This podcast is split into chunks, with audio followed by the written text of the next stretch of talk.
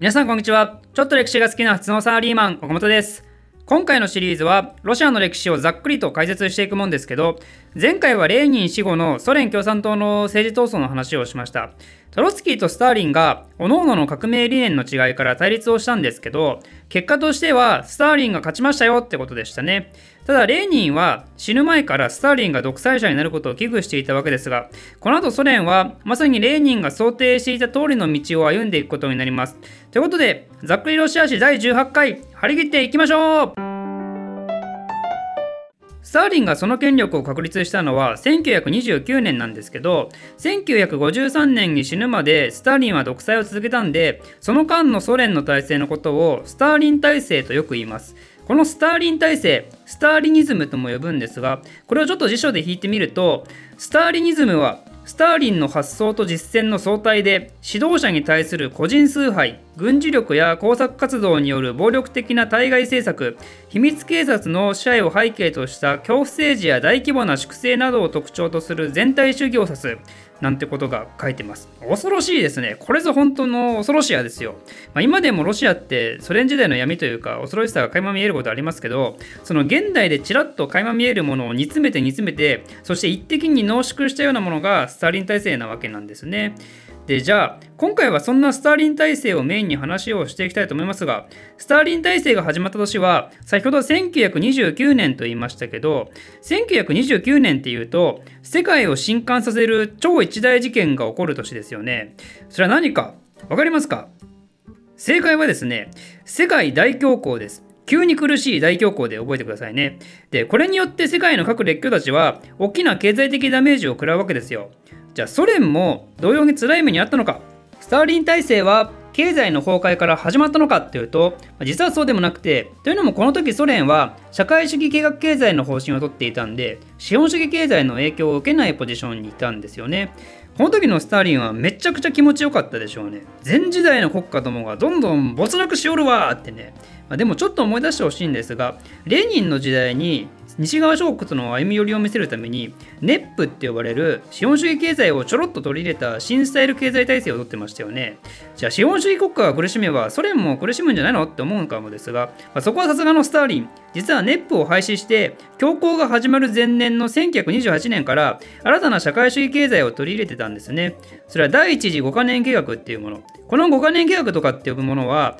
これこそまさに社会主義スタイルの典型で今後5年間でこの国をこういうものにしていきましょうっていう大方針なわけですよ。自由な市場に任せず国家が経済を計画的に決めるっていうものなんで、まあ、これこそが社会主義国家の真骨頂ですね。で、スターリン体制の5カ年計画は全部でいくつかあるわけけですが、1928年に始まった最初の計画を第一次5カ年計画と呼びます。この5カ年計画の肝は何かというと、一言で言うと、重工業の発展、そんで重工業に従事する人たちへの食料供給のために農業を集団化して生産力を高めること。当時ソ連は他の資本主義国家たちから確かに承認はされていたんだけども、でもやっぱり異質なんで、資本主義国家たちからしたら、潜在的に敵対関係にあるわけなんで、ソ連としてはどうしても不安なわけですよ。資本主義により大発展していく西洋諸国がね。なんで、それに追いつけ追い越せの精神で、重工業の急成長を目指します。重工業の発展っていうのは、自然に任せるとやっぱり段階があって、本来であれば軽工業が発展してから重工業に移るわけですよ。まあ、産業革命なんてまさにその典型で最初は綿工業っていうバリバリの軽工業が始まってだんだん効率的な動力を追い求めていた結果蒸気機関が実用化されるようになってやがて鉄道やら何やらって感じで、まあ、重工業に波及していくと。でイメージできるかもですが重工業の発展っていうのは軍事にも応用が利くんで重工業が発達していれば戦闘力が高いと言えるわけですよ。だからソ連からしても西欧列強並みに重工業を発達させるのは明確な目標ではあったんですけどだけど軽工業の発展を待って準備が整ってから重工業やりますみたいなねそんなのスターリンが許さないですから。だから今回のソ連の第一次5カ年計画の場合は多少無理してでもいいから重工業の発展に全力を尽くせっていう、まあ、実務担当者レベルからしたら恐怖の大号令だったわけですね。で先ほど重工業従事者のための安定食料供給のために農業を集団化するとちょっと不思議なことを言いましたよね。これ何かというと具体的施策は2つあって1つはコルホーズもう1つはソフホーズ。うーんややこしい。これは何かというとコルホーズっていうのは農民たちの集団農場のことで大半は国営の農場の中で道具を共同利用しながら生産活動をするっていうもんです。国営の農場ってことなんでつまり国家にほぼ従属しているという形になるんですがうーんこれ新時代の濃度かって一瞬思っちゃいますよね。貴族じゃなくて国家に忠誠を誓わされただけじゃねって。でもね、安心してください。コルホーズにいるノドたちではなくて、農民たちはですね、小さな菜園を所有することが認められていて、その中で採れた作物は自分のものにしても良いし、共同の農地で採れたものに関しても、収めるものをしっかりと収めた後は懐に入れてもいいっていう、濃度に比べればとても寛大な処置である。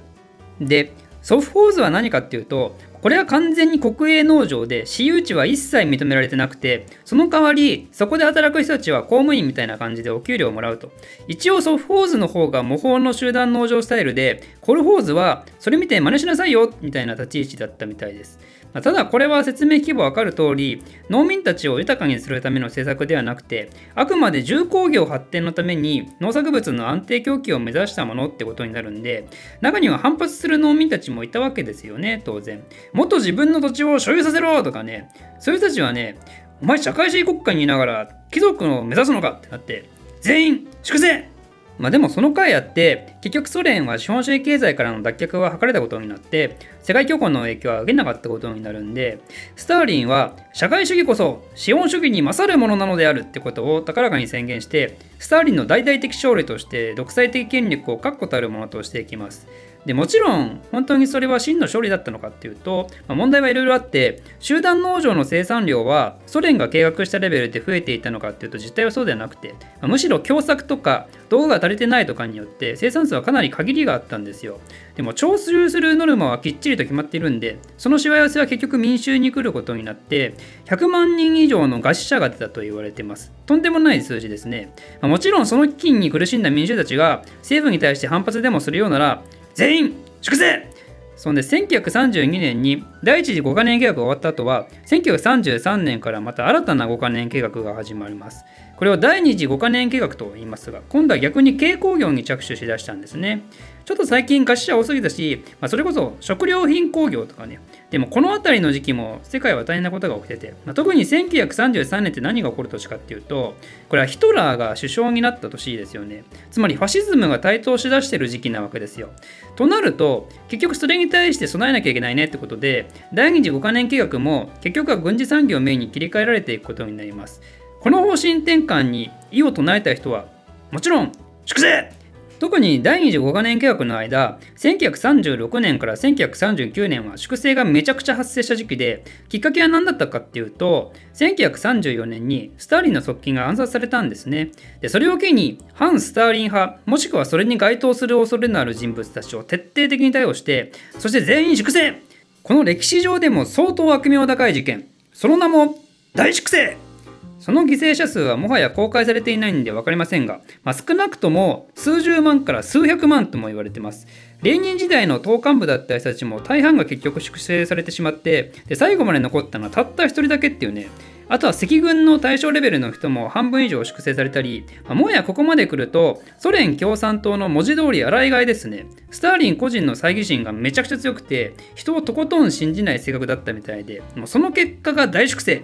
今までの帝政を倒し革命を実現させた功労者たちはいなくなり残るはスターリンとイエスマンで構成されていくっていう。まあ、ヒトラーの時もそうですけど猜疑心強い人が独裁的権力を持つからこんな悲惨な事件が起こるのか独裁的権力者になると猜疑心がだんだんと強くなっていくってこんな事件を起こすのか。もうどうなんでしょうね。心理学とか社会学に詳しい方は教えてほしいですね。ただこの第25カ年計画の間スターリンは慈悲深いこともしていてそれはスターリン憲法っていうものの制定です。このスターリン憲法によるとなんと国民は労働休息教育社会保障などの権利を持つ。しかも信仰言論出版集会デモなどの自由を持つ。ただしこれらの自由は社会主義体制を強化するためにのみ与えられる。なんかめっちゃ不穏ですね。社会主義体制を強化するためにのみ与えられる自由とは。うーん、つまり、社会主義体制から外れた自由行動を行うとどうなるかっていうと、憲法違反により、粛清ちなみにこのスターリン憲法の他の意義は何かっていうとこの憲法によってソ連を社会主義建設を完了した国家として定義したんですねソ連市民全員の平等な諸権利を定めたり、コルホーズによる社会主義経済の規定を定めたり、まあ、そんでソ連共産党が国を支配することが改めて確認されて、そのトップであるスターリンに対しての個人崇拝がさらに過激化していくことになります。というのが、えー、国内の情勢だったわけですけど、そろそろ国外に対しての動きに触れていくと、この時期は先ほども言ったようにドイツではナチスによるファシズム国家化が進んでいていろんなところで暴走を始めていたわけですよ。まあ、詳しくはヒトラーシリーズを見てもらいたいんですがそのドイツに対してのイギリスやらフランスやらの動きが猜疑心の強いスターリンに大きく影響していきます。何をしたかっていうとイギリス・フランスはドイツの暴走に対して基本的に遺憾の意を示すだけで軍事的なプレッシャーはほぼかけなかったんですよ。なぜならドイツは確かに問題児であるけど、でもソ連っていう社会主義国家の方がよほど脅威だったから、その波が来ないための防波堤の役割をドイツに期待したんですね。なんでスターリンからすると、こいつら社会主義国家を脅かす危険な国家じゃねえかってことで、それに対抗するためにドイツとの接近を始めます。その名も、独ソ不可侵条約。しかもこの時秘密協定を結んでいて、独ソによるポーランドの分割とソ連によるバルト三国の併合を認めてるんですよね。あれれ？って。第一次大戦の平和についての布告で、レーニンは秘密外交はクソって言ってたのに、結局その世界に逆戻りしてますね、これ。